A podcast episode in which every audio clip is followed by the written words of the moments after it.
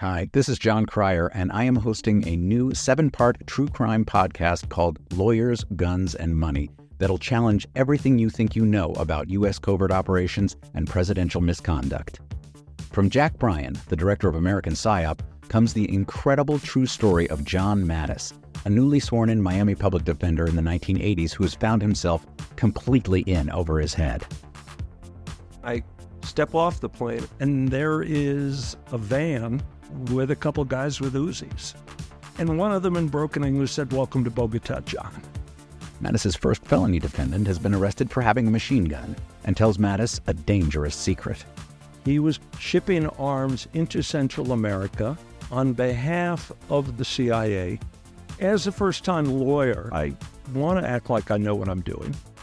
But with the help of a Colombian drug smuggler, how much money the CIA raised by hitting up drug dealers? A lot of money, millions of dollars. An Alabama mercenary. They were prepared to die to the last man. I saw this in them. I saw the fire in their eyes. And they made me their war chief. And a newly elected senator, John Kerry. We are looking at allegations of drug running, gun smuggling, conspiracy to commit murder, and murder itself. He'll fight to free his client. The judge said show me in a courtroom how we were at war. Expose an illegal war being run by the White House. I mean, I wanted him involved, but I didn't want to be on record as doing it. And somehow stay alive in the process. I just escaped a kidnapping by the CIA in Costa Rica. This is Lawyers, Guns, and Money. So you have a man in an Armani suit standing on the bow of a boat with a rocket launcher and says, If I lose sight of you, I will launch. You will be vaporized. Available everywhere starting October 29th, or get it ad free and early starting October 22nd at lawyersgunsandmoney.supercast.com. There you'll find bonus episodes along with exclusive content. Subscribe now. When is the last time you didn't feel enough? If you relate to that question, check out the podcast Authentically Us. This is where we talk about what it means to be authentic in everything that you do in every space that you occupy. Join us on this journey. Thanks to ThirdLove for supporting Mueller, She Wrote. ThirdLove knows there's a perfect bra for everyone, so right now they're offering our listeners 15% off their first order. Go to thirdlove.com slash AG now to find your perfect fitting bra and get 15% off your first purchase. That's thirdlove.com slash AG for 15% off today.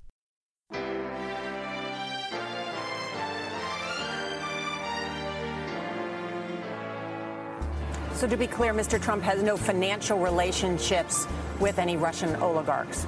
That's what he said. I, I, that's what I said. That's obviously what the, our position is.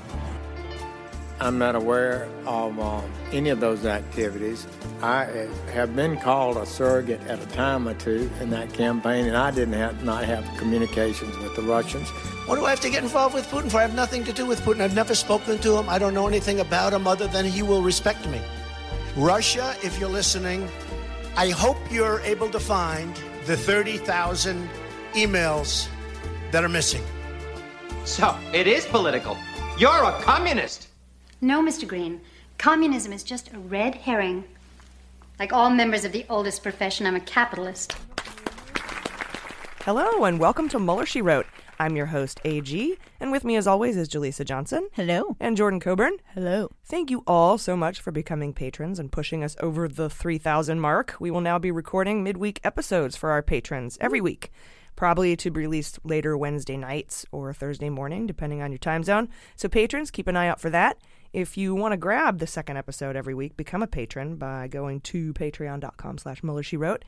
You'll also get the key to all our bonus episodes, our newsletter, an invitation to our closed Facebook group where you can play the Fantasy Indictment League, ad-free episodes, free gifts, all kinds of stuff. So that's all I'm going to say about that because uh, we have a jam-packed episode this week.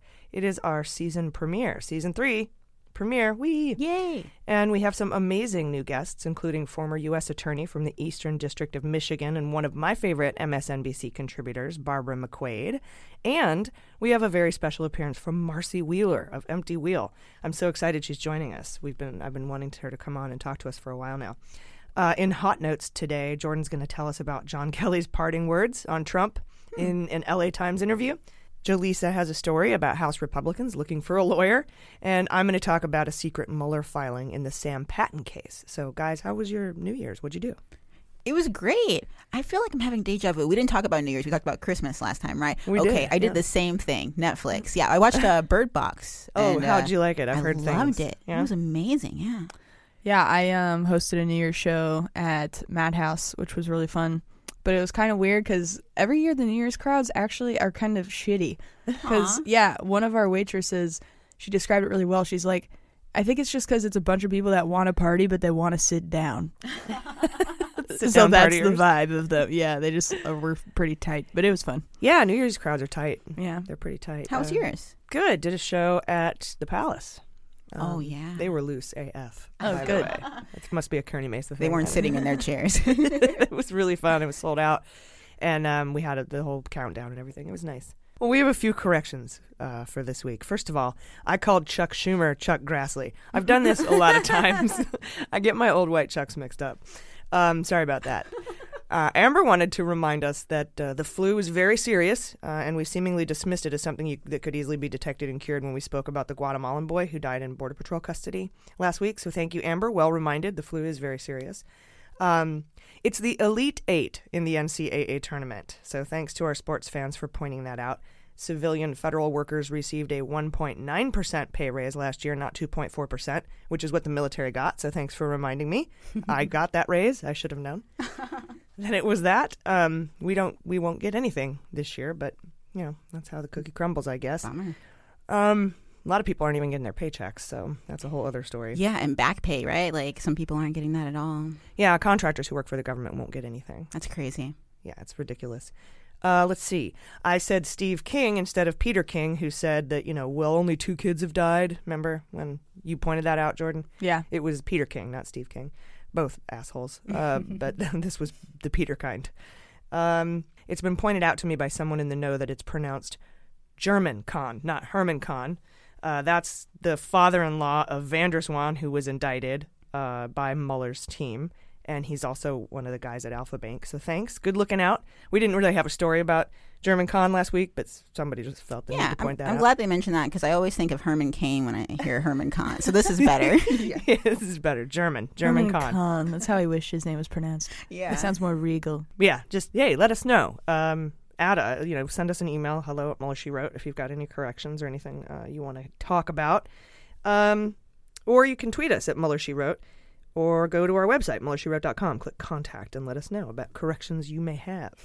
uh, all that being said, we have a lot of news to get to this week, so let's kick it off with just the facts. All right, all the way back to Sunday, guys. The Washington Post reported that federal prosecutors in New York have requested records from Deutsche Bank related to a $285 million real estate loan they gave Kushner and his family one month prior to the 2016 election. We, uh, we reported this back in June of this year when we learned that Kush purchased four floors in the New York Times headquarters building and got $74 million more than he paid for the property. um, now, Kush, uh, at that time, was the head of the company, um, Kush Real Estate, whatever it is. And uh, he said he failed to report uh, the loans on his financial disclosures because he didn't have an obligation to pay it back. Hmm. So therefore, he didn't have to report it as a loan. Yeah.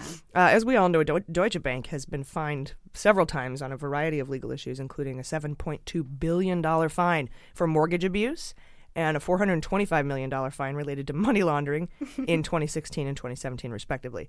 So it's important to note that these investigations are separate from Mueller's investigation, but it's known that special counsel is investigating Kushner's business dealings as well. So there's probably some overlap. There's a Venn diagram happening. Oh yeah. Then the Saudis get involved in so many angles there too. Yeah, Qatar. He's got a Mhm. lot of money from a lot of people. Um, also, Sunday, John Kelly painted a dim portrait of Trump in the Los Angeles Times interview he did, and Jordan will have that for us in Hot Notes. Then Monday, Mueller filed a sealed update in the Samuel Patten case, and I'll go over that later in the show because this is really important and it sort of slipped under the radar. Mm-hmm. Uh, also, Monday, Elizabeth Warren announced her bid for the presidency in 2020. Not a surprise. Yep. She's going to get a committee together and see if it's a feasible thing for her. How do you guys feel about that? Just off the top. I mean, if I get a free ancestry DNA test out of it, I'm cool. we all get 23 and me. 23 and Liz. Black people have the same experience on there. It's just it's always back to the same thing. Uh, I think it's great. I want to see a giant, huge, diverse field in Yeah. in in the um The election, like the candidacy. yeah, yeah. The, in the primaries. A- Mhm. And like I said, and I've said this a million times, fight like hell for your candidate. Uh, but then whoever wins, vote for that person. Exactly. Definitely. Just do that. Yeah. I agree. Throw out the feelers on all different kinds of people, see what sticks, what we need to do to take over the White House. Everybody's a, generally a pretty cool person who's going to be running on the Democratic ticket. We don't have any giant a holes. Yeah, not not right now, I guess. God, some people would beg to differ. Weiner's gone, so the bar is pretty low, though. I Barney mean- Frank was the last asshole Democrat we had. Right? I mean, all you have to do is, is be better than Trump. That's true. That's So- true. The bar's low. It is. Uh, also, the Daily Beast spoke to a person familiar with Trump's legal team's strategy for fighting the Mueller report on Monday, saying they intend to cite executive privilege, uh, particularly in the obstruction case. We all assume that the Mueller report will be in part about obstruction of justice and could involve testimony from White House staff who heard Trump talk about why he fired Comey, such as Don McGahn or Reince Priebus, Mole. Um, but according to Giuliani, Trump can claim executive privilege and bar Mueller from sharing that testimony with anyone outside the executive branch, reminding us that he can only give his report to the Attorney General, and only the Attorney General can decide if that report moves forward to Congress. However, we now have the Jaworski report roadmap that was recently released from the Watergate case, setting precedent that grand jury findings can be submitted directly to the House Judiciary Committee, which is now chaired by Jerry Nadler, a Democrat. So put some beans on that. And later on in the show, I'm going to talk to Barb McQuade about that, that kind of path, that Nice. way forward. She's so good. Uh, then Tuesday, Mitt Romney wrote a scathing op-ed in the Washington Post about Trump being a giant piece of shit, basically. and that falls right into line with a scenario we've been talking about for over a year now. We call it the, Co- uh, not the Comey 20. Sorry, we call it the Romney 20. It was the Comey 6. Yeah. the Romney 20. Uh, Mormons refer to this as the white horse prophecy. We were we were notified by one of our uh, Mormon listeners. uh, this prophecy has been repudiated by the Church of LDS, but basically what it says is at some point our democracy will be hanging by a thread during a constitutional crisis, and a Mormon will come riding on a shiny white horse out of the west to Washington D.C. and will save the country from certain demise. uh, what we're saying um, is that if if Mitt Romney, we were saying that if Mitt Romney won his Senate seat in Utah, he could go to D.C. and recruit enough Republican senators to reach the 67 votes needed to remove him from office if he's impeached in the House. So Romney would need to win the Senate seat. He's done that, and now with his op-ed, he's made clear he doesn't like Trump, calling December one of his the worst months for Trump. And basically, he's a shit president. so his opinion is clear. And there's been a lot of folks saying we shouldn't praise Romney; he's an a-hole, and we're not. Um, we're simply saying the white horse prophecy still stands. yeah, and didn't he recently say that he like supports the wall after he put out the op-ed? Yeah, he so did. what's the deal with Romney? I feel like he could still save us and support the wall, but I mean, what an a-hole. yeah, I was not a giant fan of that article because it was just like championing all of these quote unquote wins that are super GOP oriented wins that generally really fucking suck. But because he's like, but Trump sucks, people are like, yay, Romney. He's mm-hmm. no. he's still a Republican. You're Yeah, right, I yeah. disagree with everything mm-hmm. that he stands for ever in the history of the universe. My enemy's enemy, though, right? Well, I mean, if anyone can get any senators to turn on him on Trump, it, it would be Romney. That's what we've been saying. yeah, yeah, Yeah. They need someone, I guess, on their side for it to work. I'm just wary of people supporting him because of him taking down Trump or something, and then he's because he'll probably run for president. And then if he wins, then it's just going to be more honestly of like the same policy, not the same policy, but right, same old same GOP, GOP. policy. Mm-hmm. Yeah. But he, he was correct about Trump being a piece of shit. So You're no, right. I don't agree with his politics. Don't at me. But uh, he could convince enough Republicans to oust Trump um, if it comes to that. You can read the op-ed, and a link we'll send out in the newsletter for for patrons this week. And speaking of Jordan, you just finished uh, uploading all the past newsletters to the patron page, so you have access to those now. Yeah, if you're not a patron and you want to see every single article we've ever referenced on this show in the last year, then become a patron. It's pretty cheap as our at our lowest level, and it's all listed there for you. Yep. You get all sorts of stuff. Uh, let's see. Thursday, Mueller filed a motion in the Concord management case. This is one of the entities that was indicted by Mueller, one of the Russian entities.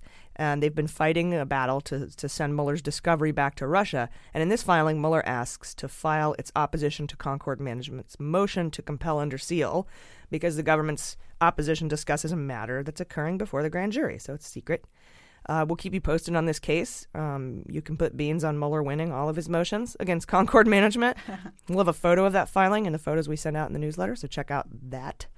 Um, it's just a paragraph that says we want to file this under motion because there's some secret shit going down. Yeah. Thanks, Bob Mueller. If we had a fantasy league for Mueller's motions, it wouldn't be fair because he would always win. It's Yeah, like too predictable. I'm going to put all of his motions on my team, Yeah. and I will win everything. What does under motion mean? Legal, legal jargon wise. Under seal? Under seal. Under motion means under seal. No, th- I did I say under motion? Yes. Oh, motion under seal. Got it. He wants mm. to file the motion under Cool, seal. cool. Under motion. He's under Yeah, it's like, I've never heard that before. Sounds like a weird 80s dance, doesn't Yeah, it? yeah. Um, cue Alexandria Ocasio Cortez. Oh, yeah. Uh, Thursday, the House Republicans are apparently um, seeking an investigative lawyer. Uh, that was reported Thursday, and Jaleesa will have that for us later in Hot Notes. Also, Thursday, we found out what happened with Alderman Burke. Um, it has nothing to do with Mueller or Trump so far. Uh, Burke is the longest serving alderman in the history of Chicago uh, on that uh, city council, and he's facing federal corruption charges for blackmailing Burger King into using his private tax firm by refusing to permit the remodel of one of their restaurants in Chicago. Restaurants is a strong word. Um, prosecutors raided his office and, pr- and papered the windows five weeks ago. Remember, everyone was like, "Ooh, what is it?" Yeah. Uh, it was the same day Deutsche Bank was raided or something. Mhm. And uh, apparently they tapped his cell phone and they have recordings of conversations of him telling Burger King flat out that he'd hold them up in their permits if they didn't get their taxes done with his private firm. Wow. We had thought that since he handled Trump's tax returns for his tower in Chicago for 12 years that it had to do with that. Um, but anyway, that the, the, you have the facts. My conjecture is they might have found stuff on Trump during the raid. So, Alderman Beans. Yeah, Alderman Beans. That really pisses me off because I, I heard that he, you know, had this scam, I guess, or like this weird holdup, but I didn't know he was so blunt with them, like the recordings. That's crazy. Yeah, he was like, I'm not going to do. He they wanted to put a driveway in, Mhm. and he's like, I'm not going to get that permit approved if you don't hire my tax firm to do your taxes. That's way too ballsy. They're so like bold right now. like Yeah. this, you know, And white Ra- collar crime. And Rahm Emanuel was like, "That's fucked up," and that's coming from Rahm Emanuel. like he's, mm, Yeah. he's special. Stuff like that goes on all the time. That's how the 1% even happens. So it's nice to see something actually uncovered, I guess. But Mhm. I know that's happening all the goddamn time. Yeah. Uh, also, Thursday, it was reported that an American named Paul Whelan was arrested in Russia for espionage.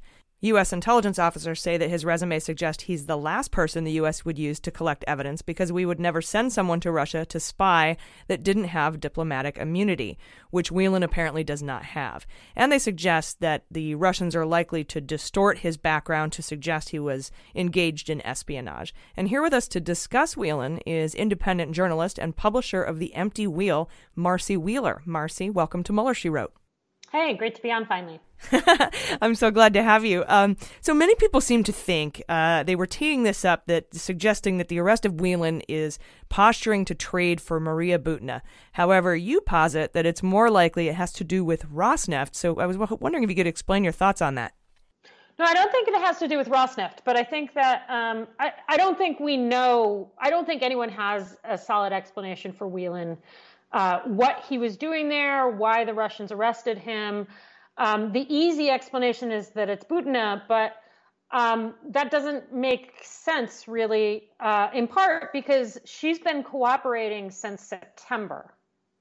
And she will go home you know basically once she gets sentenced so she's she's on her way home re- one way or another russia doesn't need to trade anyone to get her um, and it's i think people have a very hopeful notion of what she may be cooperating on i think it is distinctly possible she's only cooperating on paul erickson so um, for all of those reasons i don't think butina explains it um, I, I, did suggest one possible explanation is um, not Rosneft, but there's this other dude who um, got arrested in um, in North Carolina, and he is. Um, I'm gonna try and go find his name because otherwise I'll butcher it.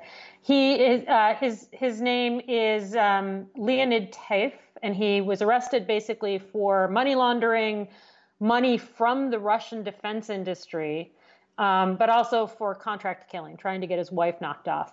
And um, and you wouldn't think that that has any tie, except that that's been unsealed much more recently than the Butina stuff. And that guy, uh, this tough guy, has ties to Yevgeny Prigozhin. So, you know, he has ties to the guy who is sending out mercenaries for Vladimir Putin. He has ties to the guy who's sending out uh, here in the United States all these bots uh, and trolls for Vladimir Putin. So he and and it's unclear what he was doing with all this money laundering and these safe houses. And um, I'm just suggesting he may be a far more interesting person to Vladimir Putin than Butina. Um, you know, if they wanted to trade for Butina, they would have done it back in July or back in you know September before she did start cooperating. So that's my that's my argument as far as that goes. Yeah, and that makes sense because in in Butina's plea agreement, the one of the paragraphs is her immigration deals with her immigration. It says she will be deported when all this is finished.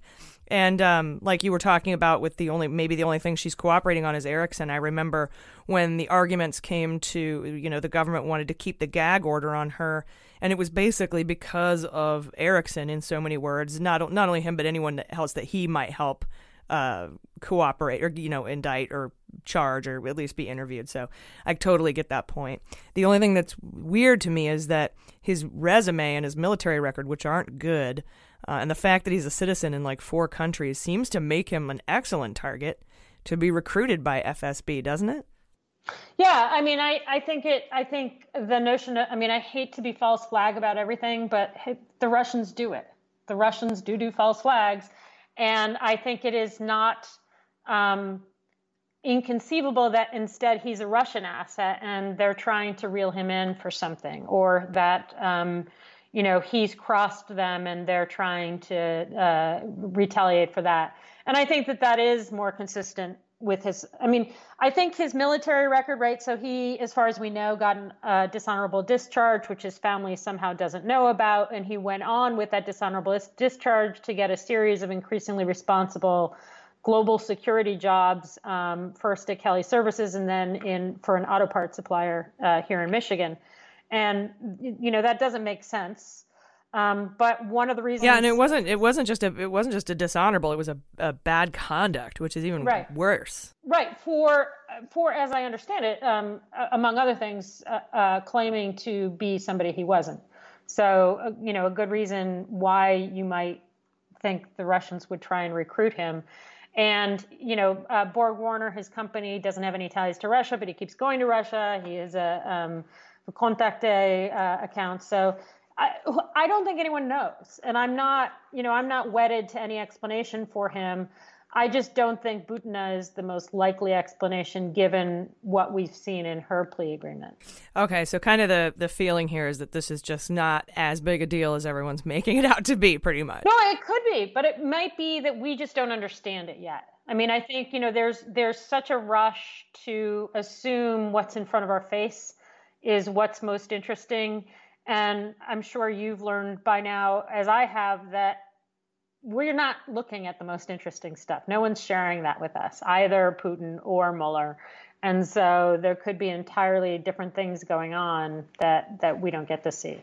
And and you know, um, this dude is a is a Trump guy, and so it could be that um, you know, like I said, it could be he actually is a Russian recruit, and for some reason um, the Russians need to make sure he doesn't return home anytime soon. I, I don't know the answer, but I just I'm not going to assume that I, I do know. Yeah, it's all it's all super speculative at this point, and you're right. The the the, the things we know are probably the least interesting things. right, which is why I'm sort of looking at that case in North Carolina because boy is that an interesting case. And and you know it it wouldn't be as interesting to me except he's money laundering into the United States some of the stuff that I think he was working with Prigozhin on. And this is the kind of thing that, of course, Putin, you know, Putin's allies uh, are allowed to um, steal money from the Russian government left and right. And, you know, is the U.S. government trying to expose that in this case? Could be. I don't know. Awesome. Well, hey, do me a favor. Can you tell me where people can follow you? Uh, I'm at emptywheel.net for the site and at emptywheel for my uh, very high high volume Twitter account. awesome. Well, it's been great having you on. Uh, everybody, publisher of Empty Wheel, independent journalist Marcy Wheeler. Thanks for being on Mueller, She Wrote today. Thanks for having me. That's so great to finally get Marcy Wheeler on. Um, Yeah. we've been following her since the beginning. All right, on to Thursday. We were still on Thursday. We're still on Thursday when uh, seven Republicans broke with their party to vote for Nancy Pelosi's bill to end the government shutdown, offering no money for the wall. Uh, that was Thursday night. I've gotten my hopes up about Republicans defecting from Team Trump before, so I'm not going to hang my star on any of them turning on him. But we'll keep you posted. Mm-hmm. Every, you know, I know like every three months we're like, it's the beginning of the end. They're jumping Yeah. ship, and they never jump ship. Uh, also, Thursday, a Bloomberg report says Wilbur Ross will be one of the first Trump officials called by Democrats to testify in front of the House Committee on Oversight and Reform. Elijah Cummings, the panel's new chairman, says that they want to question him about allegations that Wilbur Ross has given misleading testimony on multiple occasions about the decision to add a question about citizenship on the 2020 census. Citizenship. um, I don't know why I said it so weird. Um, saying he may have committed a crime if he wasn't truthful about how that decision was reached. Because Ross testified that the decision to include the question on the census came solely from the Justice Department in a request made in December 2017. But Dems say internal documents show Ross was taking steps to add the question way before that. So I'm surprised, though, that they don't want to chat with him about his connects with Putin and the Kremlin or his ties to Deutsche Bank or Mhm. that he was vice chair of the Bank of Cyprus when Russia based when its Russia based businesses were sold to an oligarch with ties to Sberbank and sanction that's a sanctioned bank uh, following the annexation of Crimea sanctions. So perhaps the Intel Judiciary Committee will question him on those issues, but this is the Oversight and Reform Committee, so we'll see. Wow. They'll get to it. Might yeah. not be. He might be like, "That's not our job so much as it's, that's the judiciary's job." hmm And what's their timeline? Do you know when they're gonna? Everything's so backed up, I guess, right? Yeah, I think they're just trying to open the government right now. Yeah. But yeah, they want they want Elijah Cummings wants Wilbur Ross to come have a Mhm. seat. Yeah, he came up in the Panama Papers, I believe, right? Like he Mhm. was the earlier player with all the financial speculations. Yeah. Yeah, definitely. So last week we reported on a big story from Time magazine that an ex-Russian spy named Boyarkin had told reporters he handled Deripaska's money for him and that Manafort owed Deripaska 19 million, but agreed to give uh, to get private briefings from him through Konstantin Kilimnik to pay off his debts to the Russian oligarch. Another part of that Time magazine article had to do with Montenegro, and this week Maddow did a story um, on uh, where Trump gets his weird political opinions about things like Russia and Afghanistan wars and Montenegro. And she talked about a coup that was being organized in Montenegro to stop them from joining NATO. And that coup was backed by pro Putin Russians. She even showed that video that we've talked about several times of Trump shoving the prime minister of Montenegro out of the way during that first G20. Yeah, that poor guy. Just pushed him aside and buttoned his coat, and the guy's all, whatever, dick. uh, what she left out, and I, I was yelling at the TV, is she left out that Deripaska is one of the oligarchs in Russia leading the effort, he was leading the effort to discredit Montenegro because they had seized one of his biggest aluminum smelters, and that Deripaska hired Manafort to help him organize the efforts to prevent Montenegro from joining NATO. Oh shit! It's it's go ahead. No, so I'm just gonna say smelters. Yeah, it's a big thing that melts aluminum. I think of uh, Austin Powers Goldmember like smelting. Smelting. I love gold. it's just so odd that Trump hates Montenegro so much since no one else does in the world except for Putin. Uh, and his recent comments on Russia invading Afghanistan to help stop terrorism, which is completely wrong. And the only other person in the world that thinks that is, you guessed it, Vladimir Putin. This is just more evidence that he's had extensive chats with Russia about what positions to take against NATO and Montenegro and Russia and Afghanistan wars, which the U.S. armed and aided Afghanistan in those wars, by the way. So, uh, how anyone cannot think he's Putin's bitch is just alarming to me. yeah, what a poser too. Yeah. Yeah, and so this whole Montenegro thing, she, you know, Rachel did this whole show, and I'm like, it was Manafort and Deripaska. Why, you know, that's a pretty big connect. Um, I don't know if she covered it the next night, but anyway, I was shouting at the TV like that's my sports. See, I, I thought at first, before I knew where Montenegro was, that he was just mad because Negro was in the word. But I think because they're white, they're totally white. They're very white. It's it's a Baltic Serbian. yeah, it's, it's more political than racial. yeah. Definitely. It's like nine white guys who live over there. Um, Friday afternoon, we learned that, uh, D- yeah, there, there's 600,000 people in Montenegro. Wow. Whoa, It's very That's manageable. it. He's just bullying. Them. He just, because Putin doesn't like them, because Mhm. they wanted to join NATO, and because Deripaska's smelter got seized by them. Yeah. So And it's a really wealthy country. That's all right, I think. I don't know. I don't know. by. Their, They do okay. I don't know their GDP. All right. They're probably doing better now that they got that smelter. He had a nice suit, the Montenegro guy. Is he the president? Is it? He's prime minister. Prime Minister. There we go. Yeah. Um, weird, just weird. What a weird thing to hate. I don't know. He's weird. Friday afternoon, we learned that the D.C. District Court Judge uh, Beryl Howell uh, extended the Mueller grand jury for six more months. So become a patron today. uh, we're we're going to start releasing those midweek episodes. Um, we blew through our three thousand patrons, but that was our goal. Our new goal is seven thousand. So.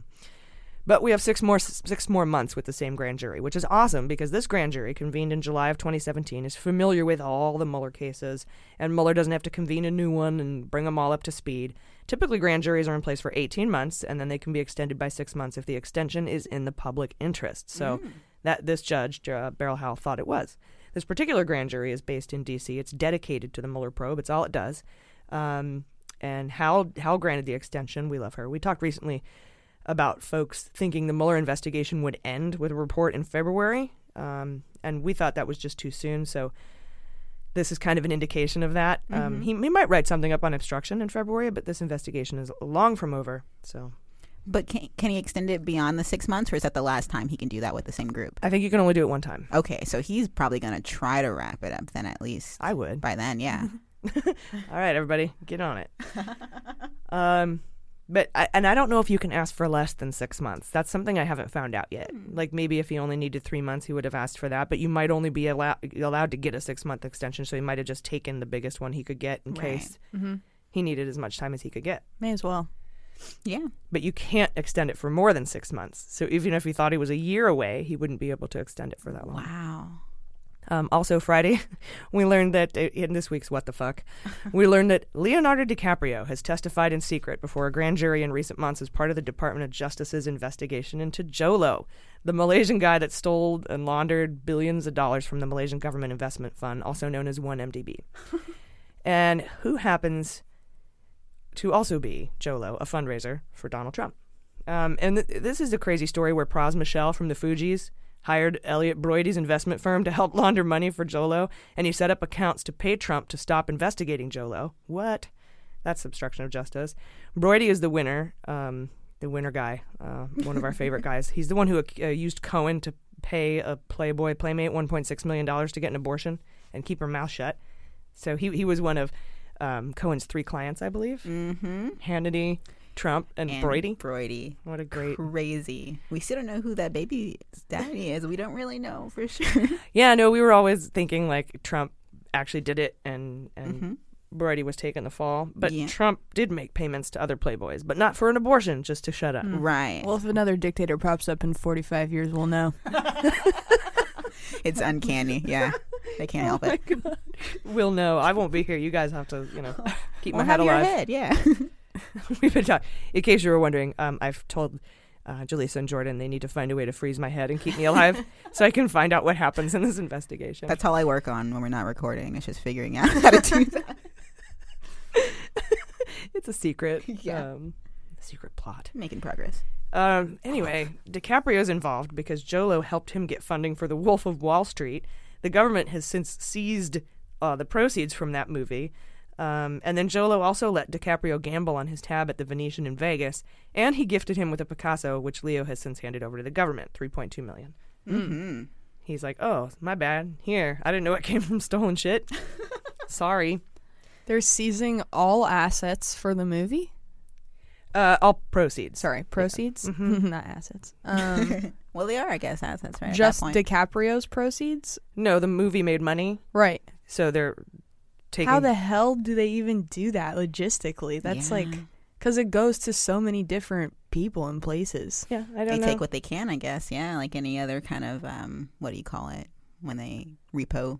They Yeah. just take whatever they can get. I guess they could like seize royalties from this point moving forward. That wouldn't be too hard. But are they like going back and taking people's money? Good question. I doubt that. Okay.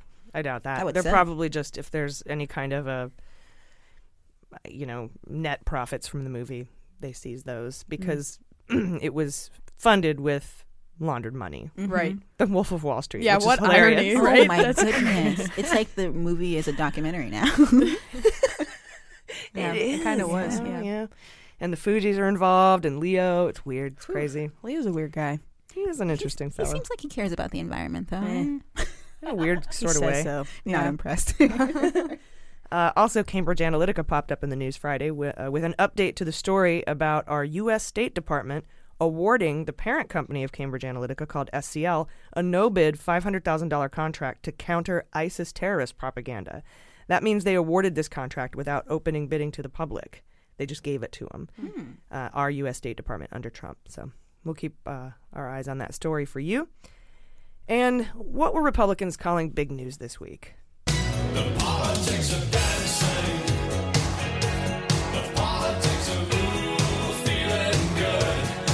A video of Alexandria Ocasio Cortez surfaced showing her dancing when she was in college, and Republicans lost their minds.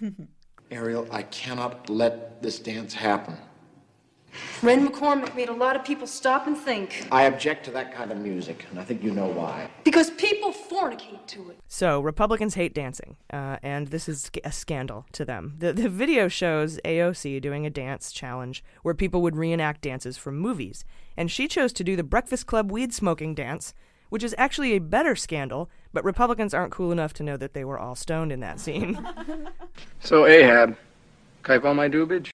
So let's see if I have this straight. Raw dogging porn stars while your wife is at home with your new baby, paying a woman $1.6 million to get an abortion, grabbing people by the pussy, all cool. But dancing, dancing is bad. Oh, God. They're dancing. They're dancing. Freddie, we are going up to my room right now and right to Dr. Schaffhausen. Oh, God. They're. Oh, take me from this place. I don't know, guys. This is right up there with that tan suit, um, Grey Poupon, the War on Christmas, Hillary's emails. It's it's The so mustard. yeah, mustard. It's so sad to watch them try to fabricate scandals out of thin air. Uh, apparently, all we have to do uh, to trigger Trump supporters is dance.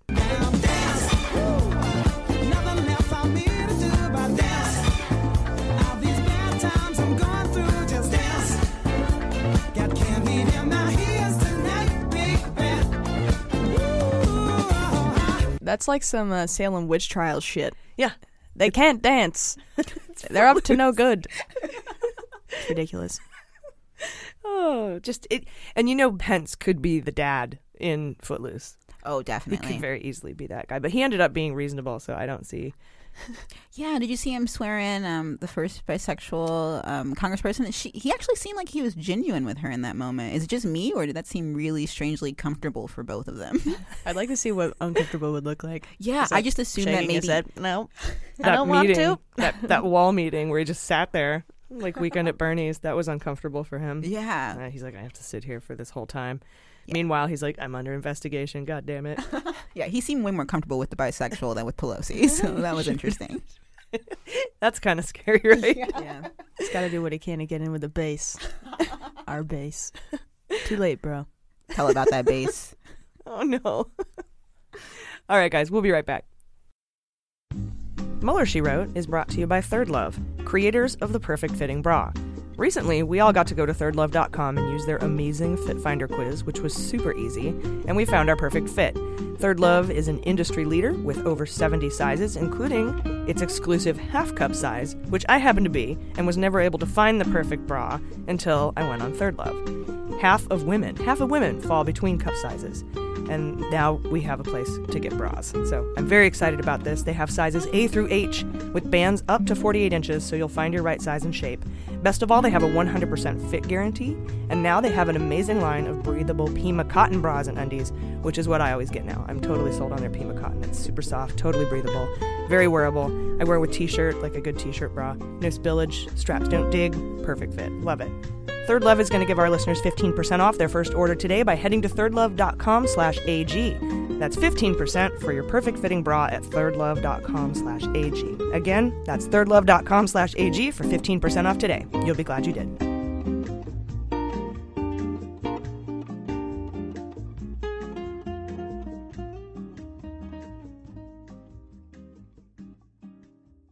All right, welcome back. Hot notes. All right, so today for Hot Notes, Jordan has a story about outgoing Chief of Staff John Kelly's thoughts on Trump. But first, Jaleesa, you have a story about House Republicans facing the Dems taking control. I do, and this is a super hot note. It's a really quick article. Uh, so Axios published this on Thursday, and it's called House Republicans' New Reality, which is a really vague title. But basically, what they're saying is that the House Republicans are lawyering up. And we already know or knew that the Democrats were hiring lawyers, but now the House Judiciary Committee posted on a popular Capitol Hill jobs board that they're also seeking an investigative counsel. A jobs board? Like, yeah. like Craigslist. Hey. I want to check it out. I want to find that mm-hmm. post. Is new president on there? Let's make it. That's great. We need hackers. So specifically, they're looking for quote an attorney with several years of investigative or litigation experience. And according to a source on the Hill, the specific request for litigation experience hints that the House GOP is anticipating the possibility of impeachment proceedings. Just that adds like anyone, anyone. Yeah. Can Please. anyone do lawyer stuff? Please, who help? Who can? Anyone. We'll Yeah. take anyone. Do you have a suit? That is the most general terms of requirements. Looking for someone with legal experience, preferably law degree. Not from Costco. That's perfect. I kind of feel like we're entering the final round of all of this because now the Republicans are finally on the defense, right? And they seem to feel the same way, considering that their new shift in attitude that they're having is it's kind of the the results of being powerless. Um, during the gavel handover session, their new minority leader, Kevin McCarthy, he quoted Ronald Reagan saying, basically, hey, can't we all just get along? he was like saying some quote about how we need to come together and put our differences aside. Up, up until this point, it was you assholes. I fucking hate you. And now he's handing the gavel over. We love you guys. We should work together. I love you. Exactly. You look nice. Your hair's good today. Yeah, let's not be rash here. Do you know any lawyers? yeah, Trump said the same thing, right? He did his own bullshit about working together when he congratulated Pelosi, which is weird because I'm not saying that like working together is a bad thing. Like obviously that's the goal, but it's a little suspicious when they want to do all the right things after we cut their balls off, right? Like it just seems a little strange. The timing is weird. But that was basically this article, just saying that the Republicans uh, are looking for help, All right. seeking lawyer. Anyone know any lawyers? Tweet them. tweet at tweet at them. Uh, they need lawyers apparently. Um, all right, uh, Jordan, you got the John Kelly season finale. yeah. Um, so the LA Times interviewed the departing chief of staff, John Kelly, last week, and much to our non-surprise, it was filled with uh, not good vibes. the major takeaway from Kelly in this interview was basically, I did what I could to stop him. That's essentially his point. he said that his time in the White House was best measured by what the president did not do when he was at his side. Basically, that's his claim to fame. Oh, Yeah. so okay, so j- judge my success based on all the crazy shit that didn't happen. Yes. and if you've been following our MSW book club on Patreon, you'll know from our review of Bob Woodward's Fear that this is a huge motif that runs throughout like many that surround Donald Trump, right? There's a terrifyingly high number of moments where the only thing stopping Trump from doing something completely terrible was one person close to him pulling a Hail Mary to make it so it couldn't happen at the last minute. For example, we learned in Fear that there were multiple times where there were literally papers on Donald Trump's desk to pull out of the trade deal with South Korea. They were ready to sign, and they were literally stolen off of his desk by one of his close staff members. Porter, right? Yeah, Yeah. yeah, yes. And then, by the way, it's like it's very funny to me that that's all it takes to get Trump to not do something. Like it doesn't show much dedication to the thing he's trying to do. He's like that guy that would show up as a bank robber, like, well, it says no firearms. I gotta Yeah. go. I gotta Oh. go. Womp womp. Yeah, foiled again. um, unfortunately, Curses. yes, Foiled again. they got the decals.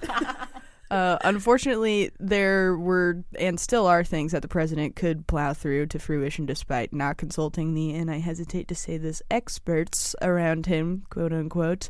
Um, Are there any left? yeah. For example, Kelly says that Trump instituted the travel ban without fully consulting Kelly first, who was Secretary of Homeland Security at the time, which is really shitty for him because he's the one that has to implement that. Kelly said about that, quote, I had very little time to look at the orders before they were issued, end quote. And that's especially shitty because, like I said, he's the one that had to implement it and had to take all the heat for it. But as we know, Trump doesn't really think about how his decisions will implicate other people because thinking stifles his creativity.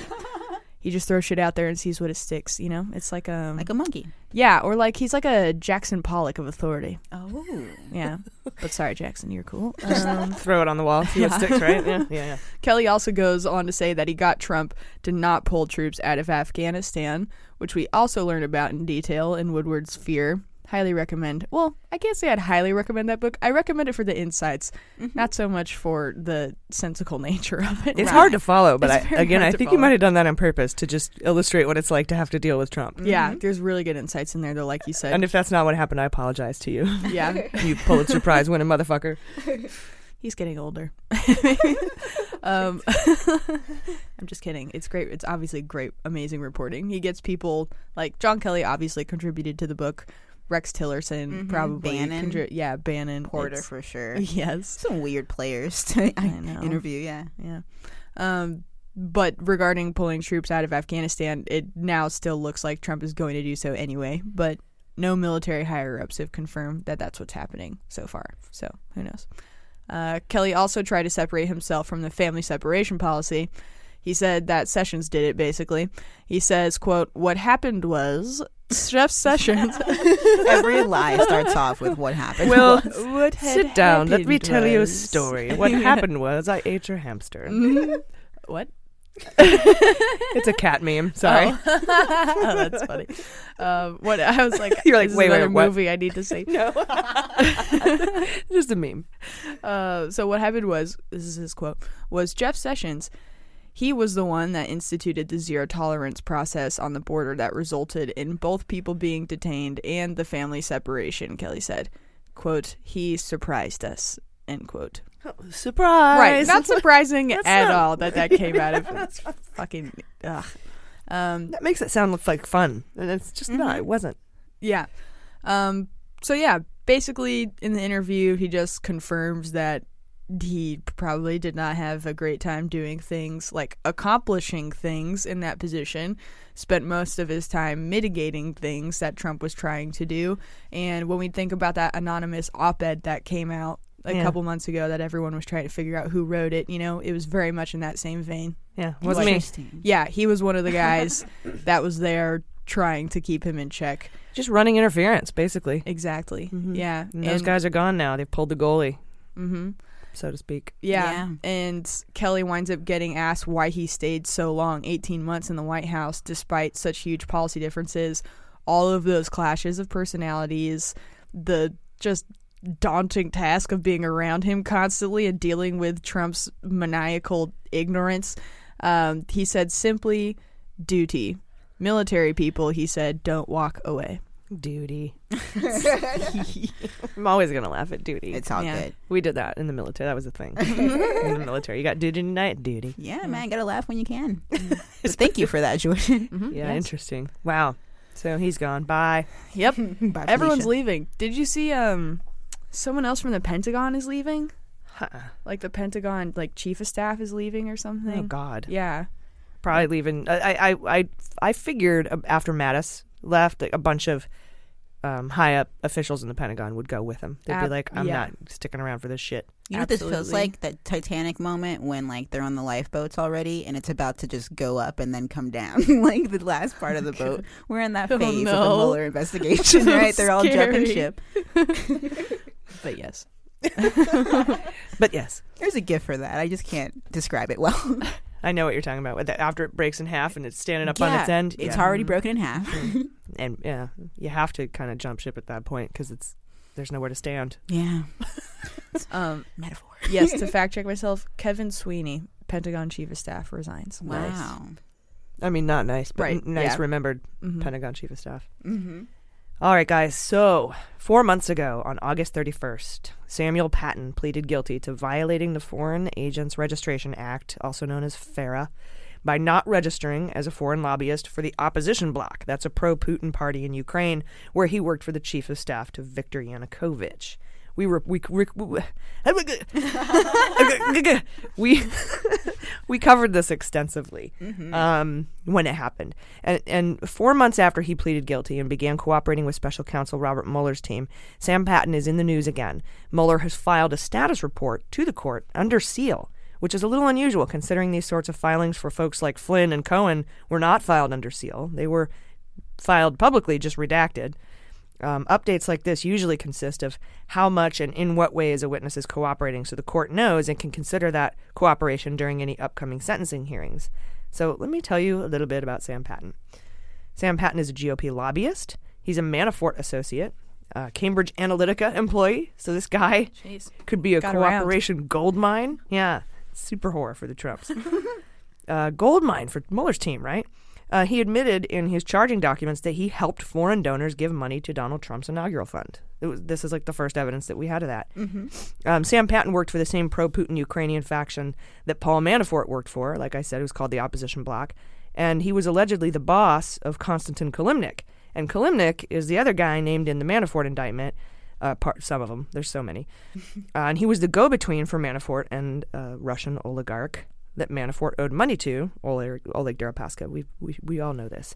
Deripaska is a sanctioned aluminum magnate, and he currently um, is sanctioned. The but here's the thing: the U.S. Treasury Department under Trump is now working to lift those sanctions by allowing him to divest controlling share in his aluminum company, Rusal. The problem is he's selling those shares back to the Kremlin through VTB. So.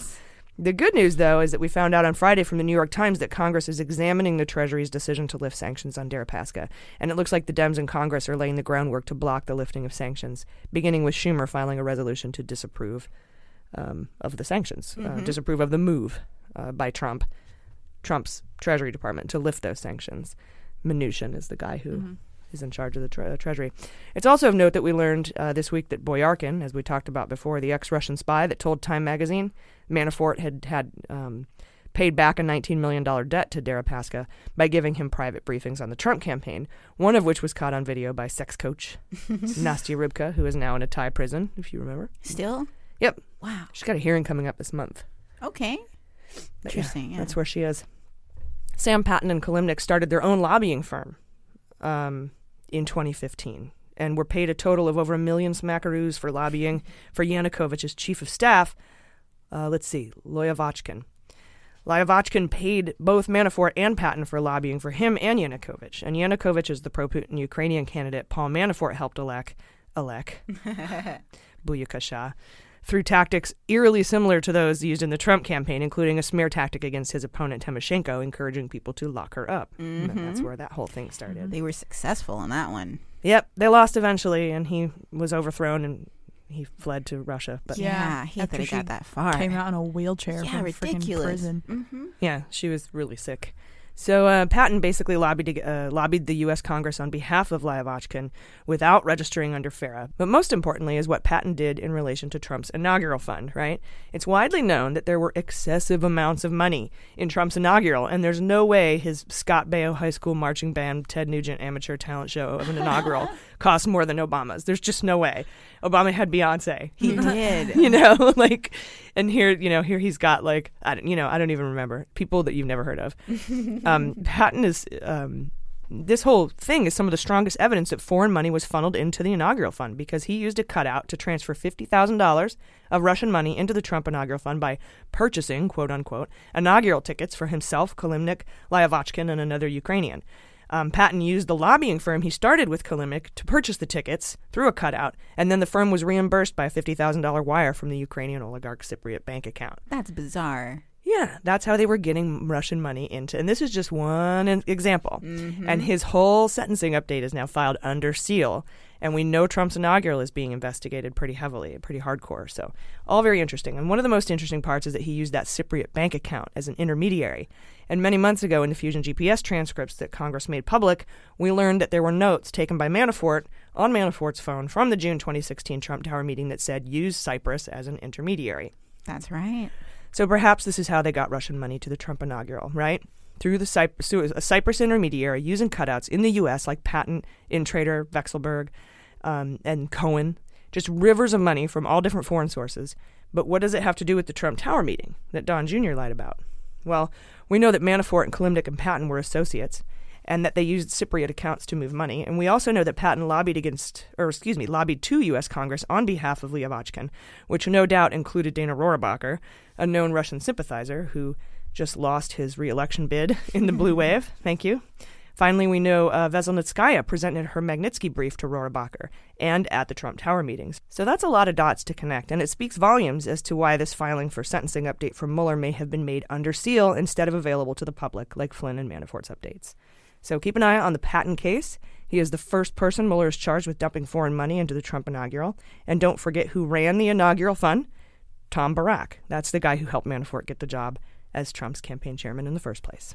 Wow, AG. Nice. Yeah. That's crazy. I love what you've done with just the little bit that we know from like that's already so many connections and then Mueller knows way more than that. Like he's got oh my god, they're done. Yeah, They're we, so fucked. We we know two percent. Yeah. is, is what the the going But rate. what you did with that 2%? people think yes. That's crazy. Uh, you know, eh, hey, connect the dots. They're real. They're, la, they're la. real dots. They're real beans. I just feel like it's crazy that that we from the public information we have so many connections. Yeah, we, and, and yeah, and like you said, it's only the tiny, tiniest tip of the iceberg. Mhm. So, all right, you guys ready for the fantasy indictment league? Yes.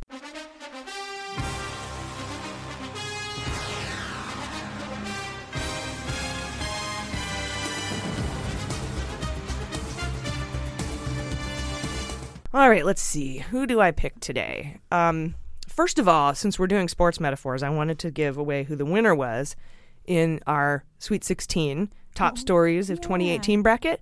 We've been taking votes all week on the final two, the final, the finals. Mm-hmm. Uh, and let's see who the winner is. I'm pulling it up Drum right now as we speak. It is. Uh, we, well, first of all, the two people in in the finals were Dems take the House, not people, Yeah. stories. Dems take the House, and Cohen implicates Trump. Dems take the House won it, fifty-seven to forty-three. Wow. Yeah. Interesting. I think. I mean, personally, at least, I love that that won because I would have voted for it to win. I think I did vote for it to win, and I feel like it's because there's so much more we can do with the Dims being in charge than w- just with that one Cohen case. Like they can investigate everything, uh, you know. So that's kind of why I think it won. Yeah, that makes sense. I voted for Cohen just because, in terms of incidental news story, I think it's a like a it's a It's more specifically big news Yeah. story. But in terms of implications, for sure, Mm-hmm. it's a bigger deal that Dems took the house. All right, cool.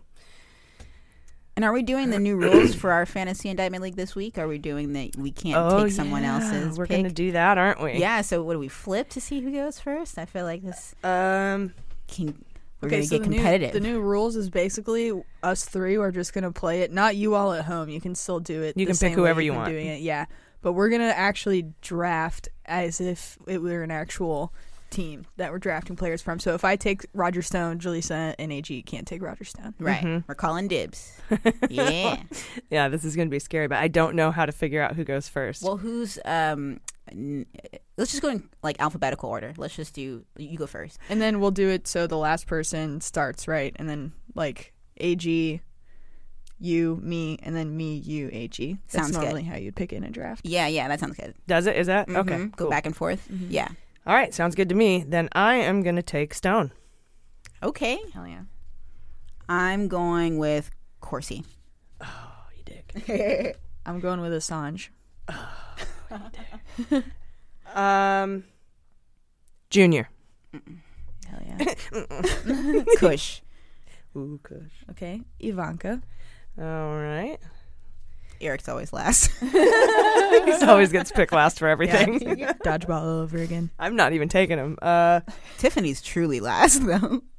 you got Corsi, Assange, Stone. I'm gonna go with Boyarkin. Oh, nice. that's good. Oh, okay. Uh, with the Patten thing, it's gonna be a, a minute. You think, right? Well, he's already been indicted. Oh, okay. Even that Mhm. seal thing is done. It's okay. That's just an update on his sentencing. okay. All right. Um. Ooh. Uh. Rando. Uh, yeah, which is gonna be all randos from Yeah. here on out. Superseding indictments, Manafort. Oh, Interesting. Manafort superseding. Um, hmm. I'm gonna go with Mangiante. Okay. God, she sucks. Deripaska's boat hoe. Yeah. Yeah. Yeah. Okay. Um. I think we've just been going in a circle, haven't we? We have. Yeah. We That's forgot fine. to do it. No, either okay, way. this is fine. Uh. Trump org. They can still get stuff, right? Yep, you can pick an entity. Trump org. Good one. I'm going Erickson. Paul Erickson. I forgot about that motherfucker. Oh, motherfucker. Butina and the Beast. He's the Beast, I guess. yeah, he is. Definitely not the beauty. He's not the Butna. It'd be funny if it were the other way around though, because she's evil. I mean, he, him too, but Yeah. I'm just gonna have a rando now. okay. All right, and uh, I need one more, right? Yep. Mm, Mhm. I'm gonna go with Burr. I know it's a little, little far fetched. Bill Burr? No, uh, Will- Will Oh, Wilbur Ross. I shortened his first name. Oh. Burr yeah, Ross. Yeah, Bill Burr. You're going with Ross. Yeah, I All should right. pick a celebrity now that Leo. He's not a target though. They made sure to, to say that he wasn't a target. He was just helping out because Mhm. he's rich and white. Okay, I'm gonna go Rando. Rando. All right, we got him. Cool. So I have Stone, Junior, Boyarkin, Mangiante, and Arando. Rando. Uh, Jaleesa, you have Corsi, Kush, Rando, um, Trump, Org, and Burr. Wilbur Ross. His new nickname. And you have Jordan, Assange, Ivanka, Manafort superseding indictments, Erickson, and Arando. Yep. That's a good team. yeah, Yeah. I love that. And you can you guys can pick whoever you want. You don't have to. There's a couple thousand of you playing, so although there might be a couple thousand people that could be indicted. Oh, that's true. Yeah. Um, I just wanted to bring that up. So, are you guys ready for sabotage? Yes.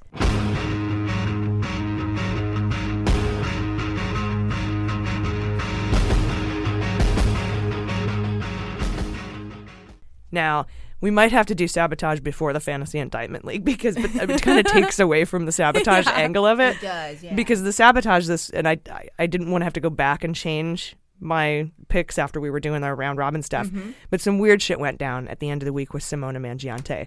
She's the wife of. See, I have this insider information. Right, and You don't have it, so That that's why I'm like, should we do sabotage beforehand? But she's she's the wife of Papadopoulos, who whose identity has been questioned multiple times and age. I got into a Twitter fight with her.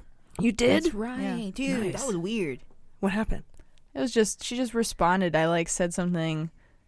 I was like, "Say hi to your husband in jail" or something, and then she responded some shit, and I was like something about her identity being fake or whatever. And she's like, "It's been confirmed by many people. Mm. You're sad. Your life is so sad. That's why you're doing this." I was like, "What the fuck?" And then She turned was- it around, Yeah, right? she responded like four times. It was so s- it was ridiculous. I'm not 39 trying to make myself 34, so Yeah. whatever. Um, so she's a wife of Papadopoulos, and she's been questioned multiple times, like I said, uh, and uh, not just about her age and identity, but where she works, like her internship with a law firm. She said she had, and the law firm's like, we don't know who the fuck you're talking about. uh, I've posited that I think she's a plant from the Balkans in some super space beans theories, but uh, she just tweeted, "quote This is what happens when you get into a federal investigation to support someone who can't be loyal to anything and try to slander me as soon as he wants to run after a new skirt."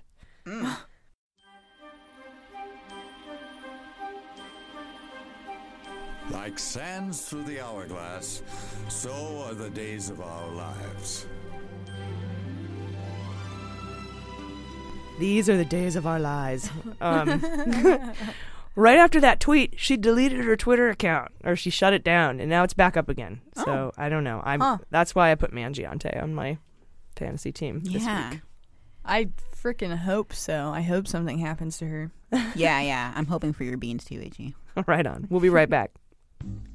Hey, Mueller Junkies. It's the new year, and that means new resolutions. And we know there's no quick fix when it comes to better health. It's all part of a long ritual of creating new and better habits. And speaking of ritual, Ritual is the obsessively researched vitamin for women. It gives you all of your fatty acids, your omegas, everything. There's no fishy taste. It's got a nice minty taste. I love it very much. And they have all the essentials that we as women don't get most of the time in our diets. So that's part of the obsessively researched part. They find out which nutrients women are mostly missing, and they've put them together in a subscription service, an essential daily vitamin that you get delivered to your door every month. One of the best parts about these vitamins, and for those of the those of you who are obsessed with labels like I am, all of Ritual's vegan-friendly, sugar-free, non-GMO, gluten-free, and allergen-free vitamins help to provide that those nutrients that you need that we're missing from our diets. And the subscription is super easy. It's easy to start, it's easy to snooze if you need to snooze it, and it's only a dollar a day to have all the essential nutrients your body needs delivered to you every month. So, better health doesn't happen overnight. Start your year with Essential for Women, a small step that helps create a healthy foundation for 2019 and beyond. You can visit ritual.com slash AG to start your ritual trial today. That's ritual.com slash AG. You'll be glad you did.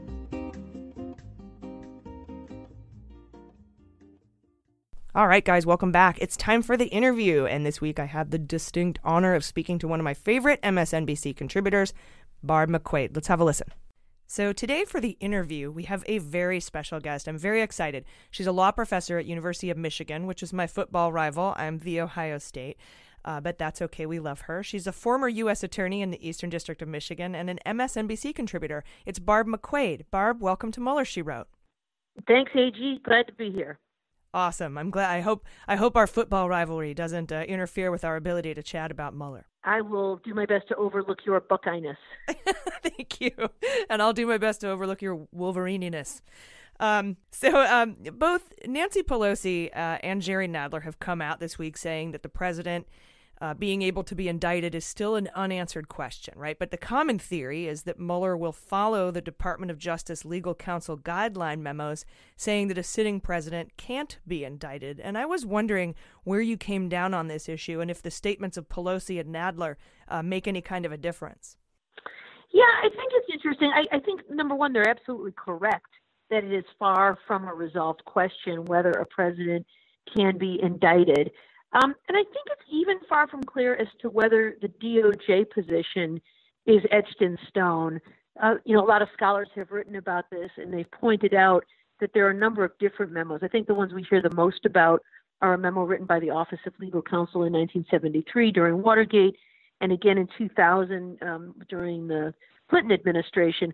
But there's also some memos that were filed in litigation in the U.S. versus Nixon case, litigating the tapes some things written by Leon Jaworski that really makes it kind of less than clear whether the president can be indicted. And I, I guess it all really comes down to what Robert Mueller does with this guidance. You know, on the one hand, I think he's very much the company man who toes the line and would follow all DOJ policy as he is obligated to do under the regs. But Leon Jaworski said something interesting um, when he submitted a document to the Supreme Court in litigating the Nixon tapes.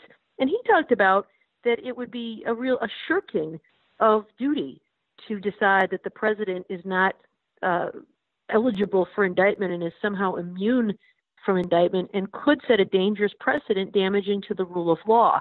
And so, on the one hand, while I think Robert Mueller is someone who follows the rules, I also see him as someone who does not shirk his responsibility. And so, at the end of the day, maybe he decides that uh, indictment is what's appropriate and what his duty calls for. Yeah, that's really true. I'm glad you brought that up. I, I remember reading a, an article about his uh, master's thesis where it wasn't just about the uh, process in the courts and, and general you know rules, but it was also about justice as a big picture. So that's really fascinating that you bring that up. And and also also the Jaworski issue because I had a question about about that recently. One uh, Jaworski's roadmap, quote unquote, for releasing criminal information to the House Judiciary Committee from the grand jury came to light. It was unsealed, or um, I think it I think it was under seal for four decades before, but then it came to light. And that roadmap um, basically allows the, the secrecy of the grand jury information to be, or it sets a precedent that says it can be released to the House Judiciary. And I wanted to ask you, because you're an expert in these things, if that would have to go through um, the Attorney General, which is, of course, acting now Whitaker, but could be Bill Barr or, or who knows uh, what, what could come of that. But would that Jaworski roadmap have to go through the Attorney General first? I think it would. So grand jury matters are, are handled their secrecy under a rule called Rule 6E of the Rules of Criminal Procedure. And generally, grand jury material is supposed to be kept secret. But there are a number of exceptions, um, and some of them include providing them uh, to other government attorneys um, for legitimate law enforcement or counterintelligence purposes. And so, if Robert Mueller thought that there was a need for members of Congress to use this in the course of their official duties. The law permits him to do that. Um, it has to be reported to the judge, and ultimately, the judge has authority about whether such information gets released. Now, the regs that govern the special counsel say that the attorney general should um, review recommendations of the special counsel and that he may uh, stop recommendations that go against Department of Justice policy are co- so contrary to policy uh, or inappropriate that the recommendation should not go forward. And if he does that, the only check there is that the Attorney General is required to report that to Congress. And so you could see a really interesting uh, situation arise where Robert Mueller wants to turn these materials over to Congress. Attorney General Whitaker says no. But the one safeguard we have there is he has to report that decision to Congress. And so I think Congress could then uh, use its subpoena power to request those documents. That could cause executive privilege battles and the like. So I'm not sure how the answer would come out in the end. but I think it's very interesting. And I think certainly the law is designed to give government officials the ability to share information when justice so requires. And it, it seems like it would be hard to stop that in the end if this were to see the light of day. Yeah, that makes a lot of sense. and now, you know, as we know, uh, Nancy Pelosi took the gavels um, this week for the for the House. Uh, the Dems took the House in the midterm election, and uh, she named Adam Schiff head of the Intel Committee, and Jerry Nadler, I think, is the presumptive uh, person who's going to be chairing um, the Judiciary Committee.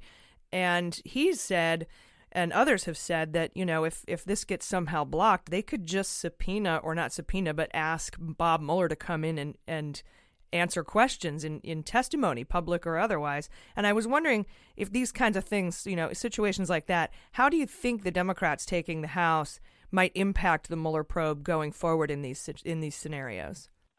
Well, I think they can certainly advance the investigation. I don't know that they advance Robert Mueller's investigation specifically. You know, he is continuing to work quietly before the grand jury, which, in my opinion, is the most effective way to work because it's free of the political process that you see in hearings. You know, in hearings, you have uh, members of Congress who are trying to grandstand or make political points and ask questions in a very limited period of time, which is not very effective for follow up questions. But nonetheless, I think that a difference in leadership can matter in terms of their own investigations. We saw the House Intelligence Committee, for example, under the leadership of Devin Nunes, uh, I think really just uh, completely punted its investigation uh, into Russia, closing their investigation before hearing from a number of witnesses. I know Adam Schiff, who's now taken charge of that committee, has said one of the first things he wants to do is to subpoena the phone records that indicate that Donald Trump Jr. talked to someone on a blocked number as he was negotiating the meeting at Trump Tower, where he was going to talk with Russians about dirt on Hillary Clinton.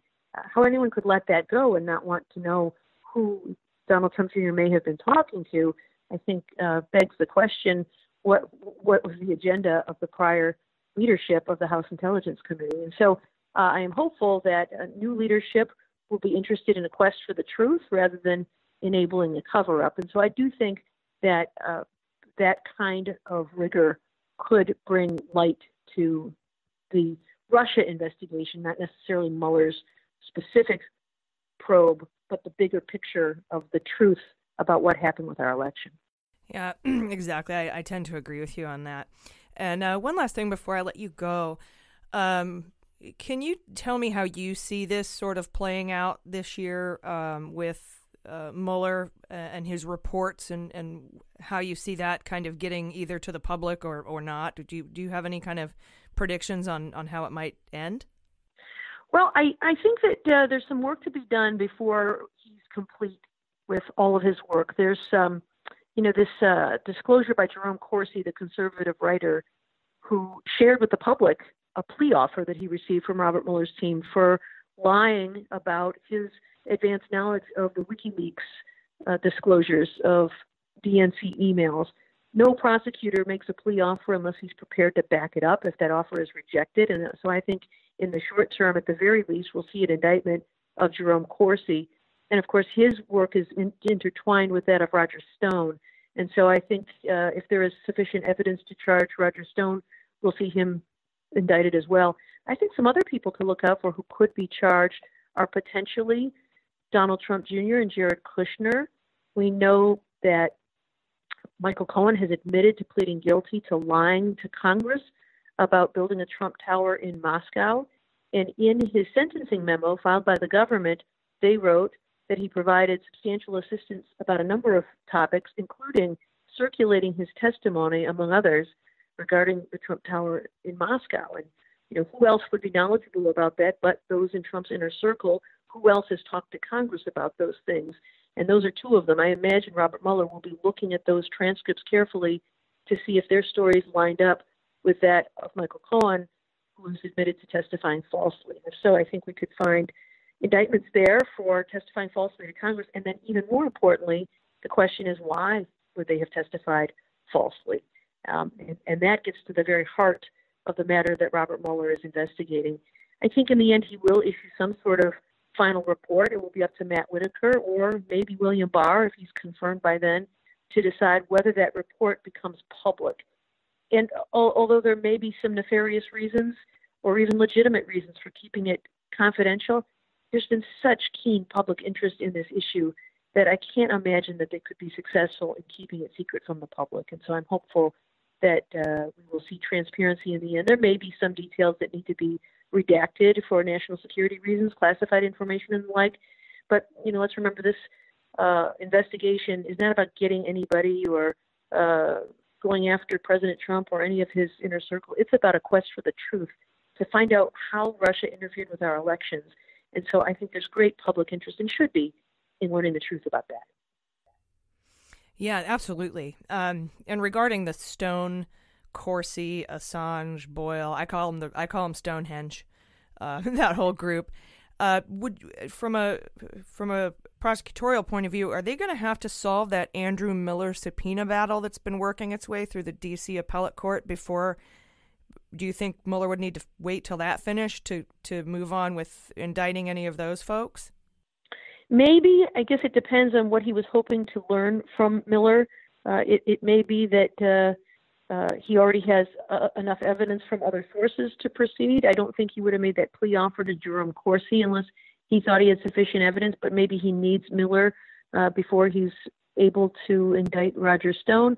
You know, it's impossible to know what he has. But uh, no doubt that is something that he will want to resolve. Of course, Miller is someone who has – been affiliated with Roger Stone and may have some information.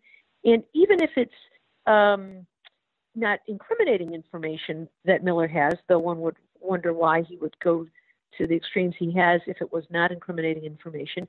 I think Robert Mueller is someone who seems very prudent and careful and cautious and would want to know all possible information before taking action. So it seems that that may be what he's waiting for to find out what is it that Andrew Miller knows that he is so reluctant to share. I see, but it is feasible to move forward without a witness. Um, it, it is. Okay.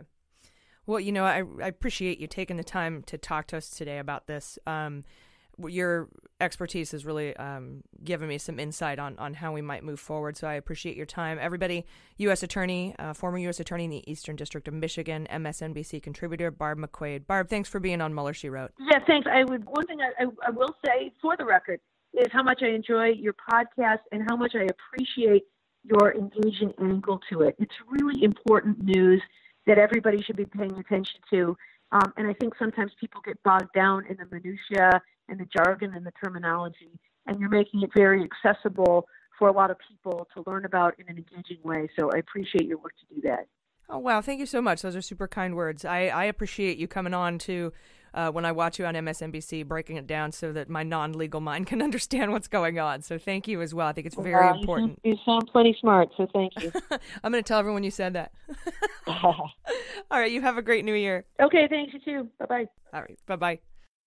When's the last time you didn't feel enough? If you relate to this question, you want to check out our podcast, Authentically Us. Yes, guys our podcast, Authentically Us, is where we talk about what it means to be authentic in everything that you do, in every space that you occupy. Tony and I created this podcast to create a space um, to talk about just who we are, our experiences, and just things that we are going through. Yes. So come join us with the journey as we figure out what it means to be authentic together.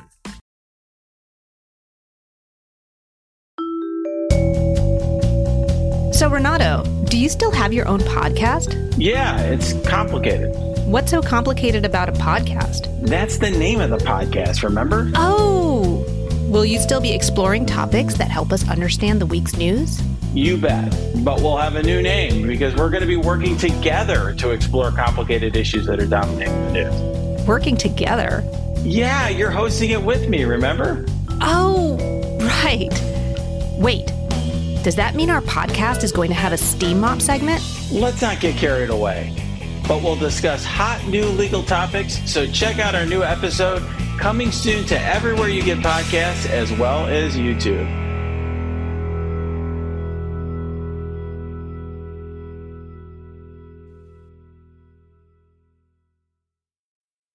All right, guys, that's our show. That's our season premiere, uh, season three. I want to thank all of our new patrons. Welcome. We got hundreds this past week. We blew through our goal of 3,000, which means we'll be adding a second news update bonus episode for patrons starting this week. So look for that Wednesday night, Thursday morning, Pacific time. Any final thoughts, you guys? Be kind to each other. Yeah. yeah. Be be nice in 2019. Don't be like 2018.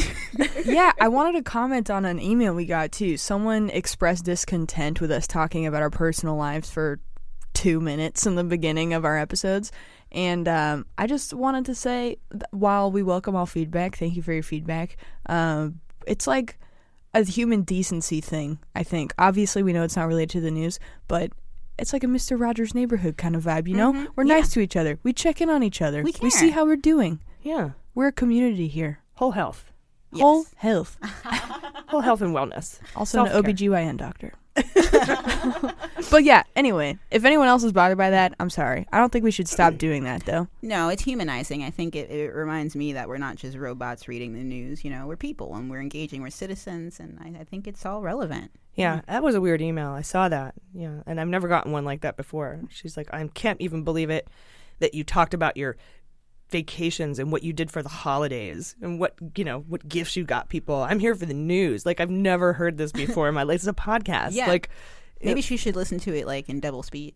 Yeah, And or just get straight to the head straight to just the facts. That's true. You can always skip through the stuff you don't like. Yeah, we post timestamps. Um, Yeah, I had to go back to the other episodes, like in the backlogs. But yeah, I post them so they can check it out and jump around. And Yeah, starting recently, that's what that's what uh, you're doing, Jaleesa. Basically, if anyone's interested, if you go to the episode description, there's timestamps in there, so you can jump forward to the interviews you want to hear. You can jump to just the facts if that's all you want to hear. You don't have to listen to what the fuck we got each other for yeah, gifts. yeah. If it bothers you that much. yes, just on the topic of being kind to each other. Yeah, it's just we're just being kind. Be positive. So much negativity, but yeah, I love our fans though. I love our our Yeah, community. and I like how we're bitching about it. Yeah, I mean, she is still a I'm so listener. She's she's a very interesting um, exception. I think it was a it was a rare. It was a weird email. situation. I mean, yeah, but some people still also comment. They're like, I don't want to hear your personal banter. You Or know, people say that or- stuff. Yeah, or you're Yeah. giggling or whatever. I guess Mhm. I'm just saying, we're humans, and thank you uh, for bearing with our humanity. that's the best way to put it. Yeah, That's so ha- it's terrible that you have to be like, thanks for bearing with our humanity. right. There's plenty of podcasts that get straight to the facts. There's the Daily, you know, like there's all these places they can go if they really want that. But I think a part of our brand is that we're we're just women. We're just you know we're doing our thing. Yep. Yeah, And kindness. it's real chill. Kindness. Yes. Go forward. Go forth with it in 2019. Do well. Yeah. Do nice things for people. Uh, be kind and vote Democrat. Jesus Christ. like I said, hit hard in the primaries for whoever you want. Don't take down other Democrats. Just Yeah. be like, I'm not into their ideas, or Right. that's not. I think this person has better issues and ideas on on the platform. Don't be like, don't fall for the Russian propaganda. Um, and I say that because I have. So Yeah, yeah. you know, just be careful and and be kind. And I think that would be good. I've been AG, I've been Jaleesa Johnson. I've been Jordan Coburn. and this is Mueller. She wrote.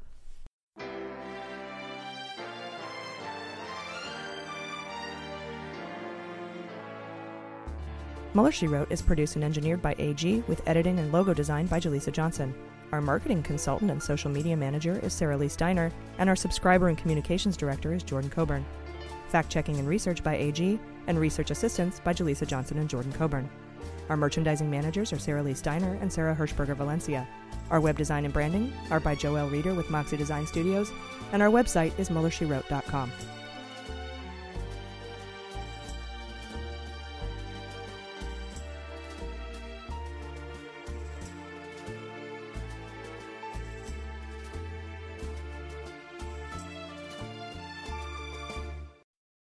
They Might Be Giants that have been on the road for too long. Too long. And They Might Be Giants aren't even sorry. Not even sorry. And audiences like the shows too much. Too much. And now They Might Be Giants are playing their breakthrough album, Flood. All of it. And they still have time for other songs. They're fooling around. Who can stop They Might Be Giants and their liberal rock agenda? Who? No one. This ad was paid for with somebody else's money.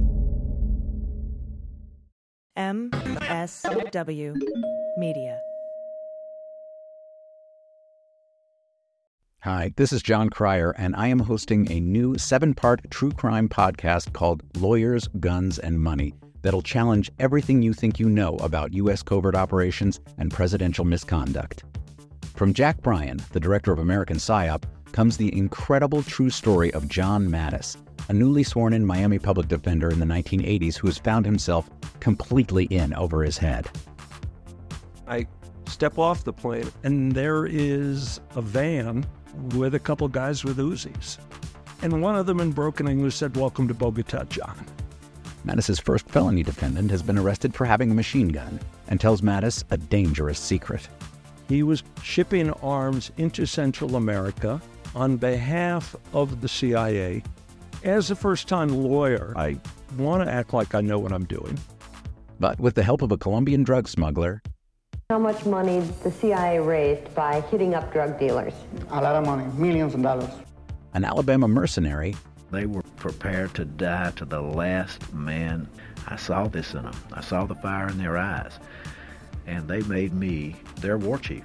And a newly elected senator, John Kerry. We are looking at allegations of drug running, gun smuggling, conspiracy to commit murder, and murder itself. He'll fight to free his client. The judge said show me in a courtroom how we were at war. Expose an illegal war being run by the White House. I mean, I wanted him involved, but I didn't want to be on record as doing it. And somehow stay alive in the process. I just escaped a kidnapping by the CIA in Costa Rica. This is Lawyers, Guns, and Money.